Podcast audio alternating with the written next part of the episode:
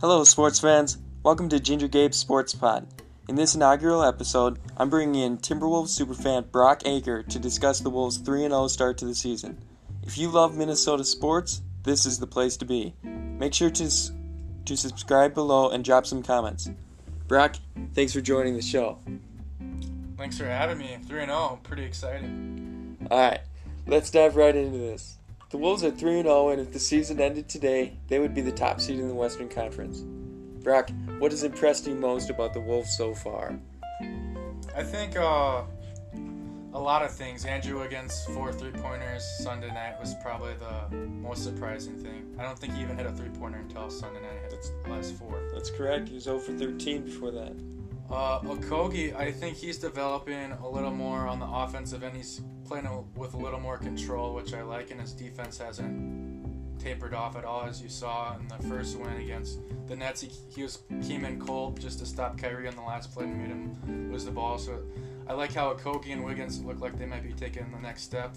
And then I like Graham and Layman. Some of these guys we got in the offseason, Shabazz Napier, they look like great role players that we need them to be this year if we want to maybe get one of those last two spots in the Western Conference Finals.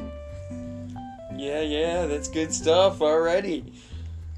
Um, speaking of Josh Okogie, you brought him up. He currently leads the league in plus minus um, when he's on the floor. Uh, do you think he should start over either Wiggins or Graham, or do you leave him in that bench role to provide uh, spark and defensive effort? Well, I think he definitely brings a spark. I kind of like him on that second group. I think he fits Shabazz Napier well too. And if you don't have him in that second group, I don't see a person in that second group that really is a stud defensively. And the and scoring, who do you think score ha, is better offensively, Graham or Okogie? You personally? Um, right now, I would say Josh Okogie. So yeah, that helps too, because that second group kind of needs a little more scoring as well. So I kind of like, especially if three and zero, I wouldn't want to switch anything up yet, anyways, while you're hot. Right, right. Um, so we mentioned Andrew Wiggins. He hit four straight threes uh, against the Heat in the home opener. Uh, also, opening night, he, he helped close the game out in Brooklyn. Um, other times he's looked pretty bad. Um, last night's game against the Heat, he was briefly benched by Ryan Saunders and then responded well again to hit those four threes. Uh, Saunders has been a constant supporter of Wiggins. Is Ryan Saunders right when he says that Andrew Wiggins is going to have a good season? Uh, I I want to see it before I believe it because that's what people say about Wiggins every year. This might be the year.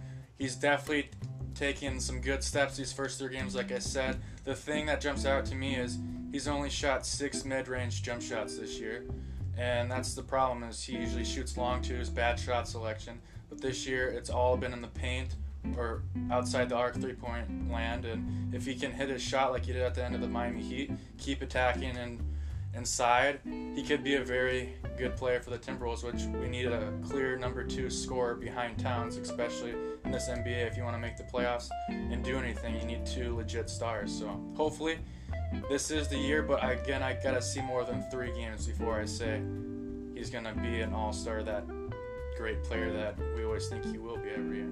I agree that attacking and aggressiveness from Wiggins is important. Um, obviously, continuing to develop that three point shot, eliminating the long two from his game. Um, hopefully, he continues to take those steps forward. Um, he, he did at one point last season say his goal for this year was to be an all star. I don't think we're probably going to see that yet, but hopefully, he commits himself. Um, yeah, Western Conference is going to it's hard enough for Cat himself to make the All Star game every year. I don't think he has room for Wiggins as well. Yeah. Well, you bring up a great point. You can't talk about the Wolves without speaking of Karl-Anthony Towns. He was the Western Conference Player of the Week. That was just announced a few hours ago. Um, I'm gonna pull up some of his stats here. So far through three games, um, he's shooting at 52.5%, uh, 51% from three, averaging 32 points, 13.3 rebounds, 5 assists, 3 steals, and 2 blocks. Those are MVP type numbers. So, Brock, I'm going to ask the question Can he be a legitimate MVP contender this season? I think it really affects how well the Wolves do. If you see the last couple years with James Harden, he won MVP. The Rockets won the West that, that year. Last year, Giannis won MVP. Bucks were number one in the Eastern Conference. So, yes, I think though his stats are looking good, but I think those MVP voters also look at how your team's doing and how many wins you got. So right now, obviously, he's in the thick of things because the Wolves are undefeated, and I think his stats are going to be there all year. So I don't think that's going to be the problem. I just think it, the Wolves better not only make the playoffs, but maybe be a top six seed if he wants to be an MVP. I would totally agree with that.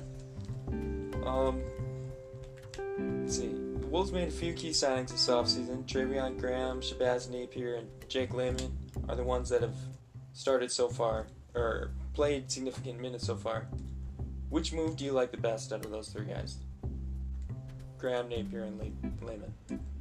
I would say I like Graham because the if you know the Wolves, they haven't been that aggressive team as you'd like to see these last few years. They're more passive. You know, Wiggins sometimes doesn't play good defense. Towns is getting better, but they're not aggressor in defense. They're Towns is pretty good offensive rebounding, but we kind of need some strong, aggressive players. And Graham, that big offensive board against the Nets in overtime, he plays great defense. I just like the energy and the tough grit he plays on a nightly basis.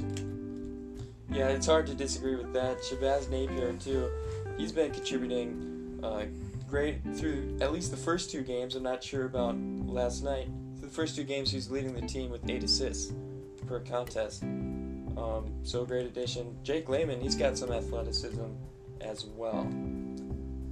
All right, that will do it for this podcast. Thank you for joining us, Brock, and thank you all for listening to the inaugural episode of Ginger Gabe's Sports Pod.